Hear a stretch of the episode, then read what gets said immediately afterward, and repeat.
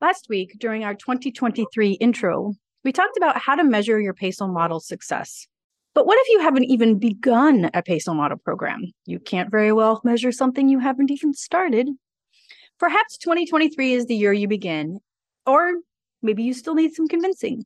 Whatever the reason, on this week's SpinSucks podcast episode, we have a PESO model primer why you need it, why your communications program should evolve, how to measure it, and why executives love it.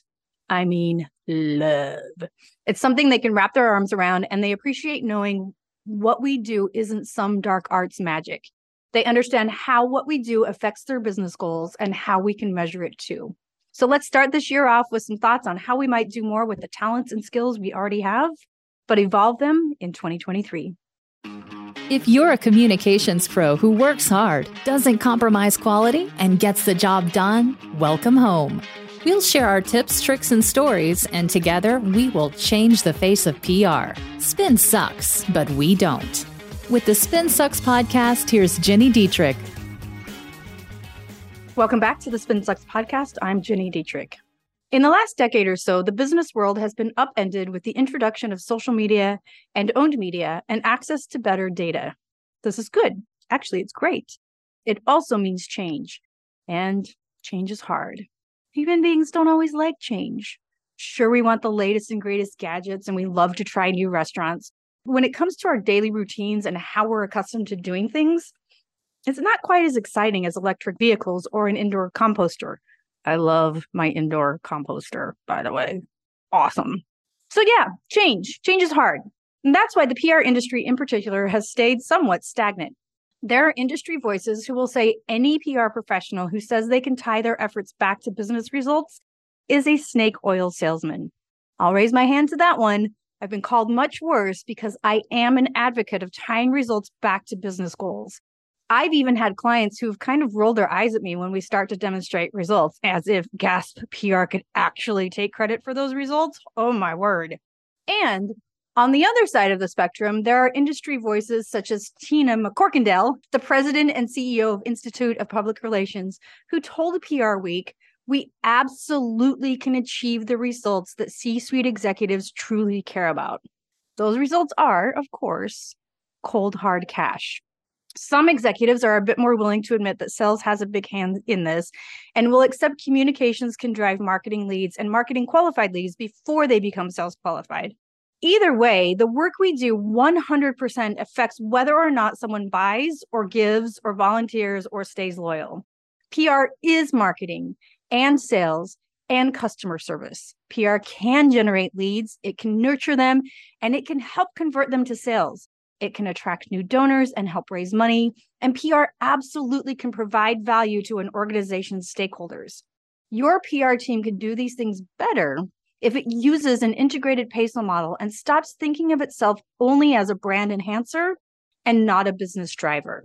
The PESO model takes the four media types paid, earned, shared, and owned and merges them together. Paid media in this case doesn't refer to big fancy commercials or highly creative print ads. On the contrary, paid media for a communications program is social media advertising, sponsored content, and email marketing. Earned media is what you know as either publicity or media relations. It's getting your name in print, having a newspaper or trade publication write about you, appearing on the new news to talk about your product, appearing on podcasts or videos or live streams. It's what the PR industry is typically known for because it's one of the few tangible things we do until now.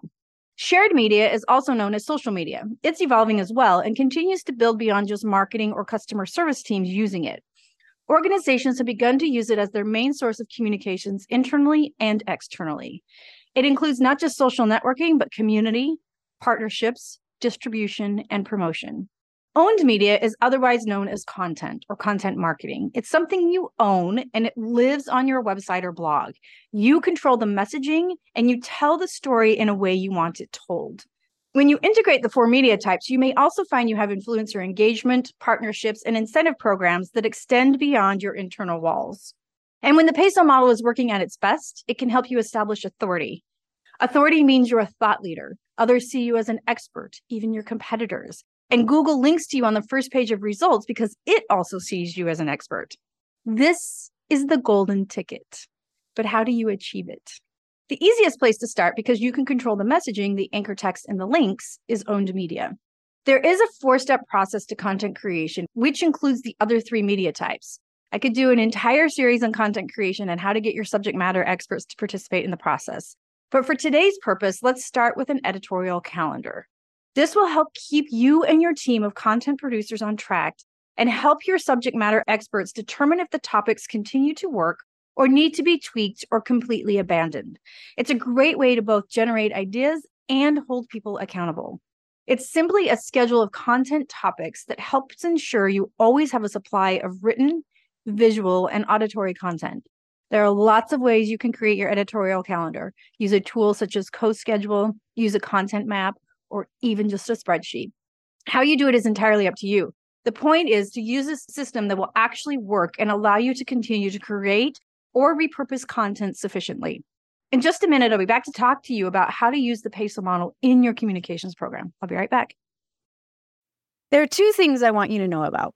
The first is the Fundamentals of Media Measurement course that we just launched with Muck Rack, and the second is the PESO model certification. Both will help you evolve your career this year as you learn how to measure your work using the PESO model to get you there. The Fundamentals of Media Measurement course can teach you how to measure your earned media efforts create a successful measurement strategy, and report on your success. It will take you about two hours, but it has quick, bite sized lessons you can take when convenient. It has actionable tips, step by step approaches, and examples from Johna Burke, Christopher Penn, and me. Go to mrac.co slash spinsucks to learn more, get registered, and start your measurement journey today. That's mrac.co slash spinsucks. Please be sure to use that link because I get a gold star every time someone registers, and I love gold stars. And for those of you who need to evolve your career, learn how to integrate the work you do with marketing and amp up your measurement efforts, the PESO Model certification is for you. Step up your game with an academically accredited PESO Model certification from SpinSucks and the SI Newhouse School of Public Communications at Syracuse University. Learn more about that by going to spinsucks.com slash academy, or you can go to spinsucks.com and click on academy in the navigation. And now back to the show. Now it's time to use the PESO model. You have the content and you'll use your shared media to distribute it, paid media to amplify it, and earned media to rubber stamp it. Shared media definitely is not one size fits all, but there are some good rules of thumb to start with and then test for your own audiences. Twitter, on the day your content is published, tweet the link four times, around three hours apart. On day two, tweet it once and once on day three. We like to use CoSchedule for this as well as our editorial calendar because you can create a template that will share your content up to a year. After the first week of publication, we can share some of our content on Twitter once a week for a year if we want. Facebook.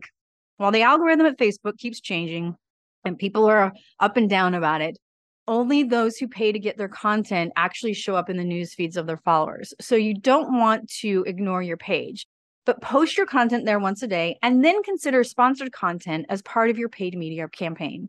With Instagram, keep in mind that while you can post to both Instagram and Facebook at the same time, it doesn't mean you should. There are lots of things you can do on Instagram that just aren't as effective on Facebook, things such as reels and stories. We have a PESO model collection on Instagram that allows people to get bite sized tips on how to use it. Think about how you can do something similar. On LinkedIn, post once a day to your personal account, your company page, and to the groups that you belong to.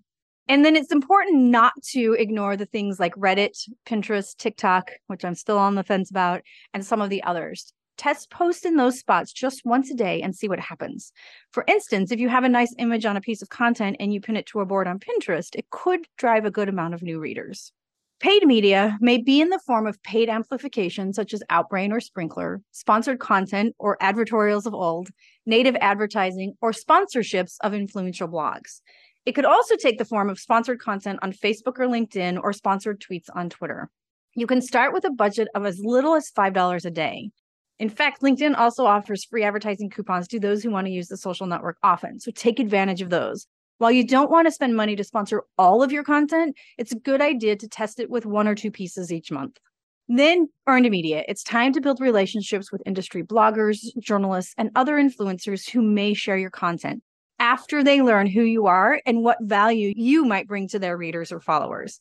On Twitter, create a list of bloggers and journalists you want to collaborate with. This will make it easy to follow them, share their work, and start conversations with them. Create a list of books and podcasts you want to review. Every author and podcaster needs reviews and ratings to gain more traction. They may be appreciative of the work you do there and may be willing to do something for you in return. On LinkedIn, create tags such as influencer, blogger, journalist, or super cool kid so you can easily follow what they post and then share, share, share. This may lead to new relationships where you can ask them to share your content later. On Pocket, create a list of bloggers to watch. Then, anytime they publish new content, you can share it with your own networks. You can also use a tool like Flipboard, one of our clients' favorites. So, something like that. Eventually, these influencers may share your content included in their own content or interview for a piece they're producing. Then we moved on to owned media, which is, of course, content that you own. I don't consider content that's created specifically for social or places such as LinkedIn or Medium owned content. While you do own the content because you created it, you are using the site to publish it. So if any of those sites go away, you're going to lose that content. If you want to truly own it and never lose it, always publish on your site first and then use those outposts for distribution and promotion.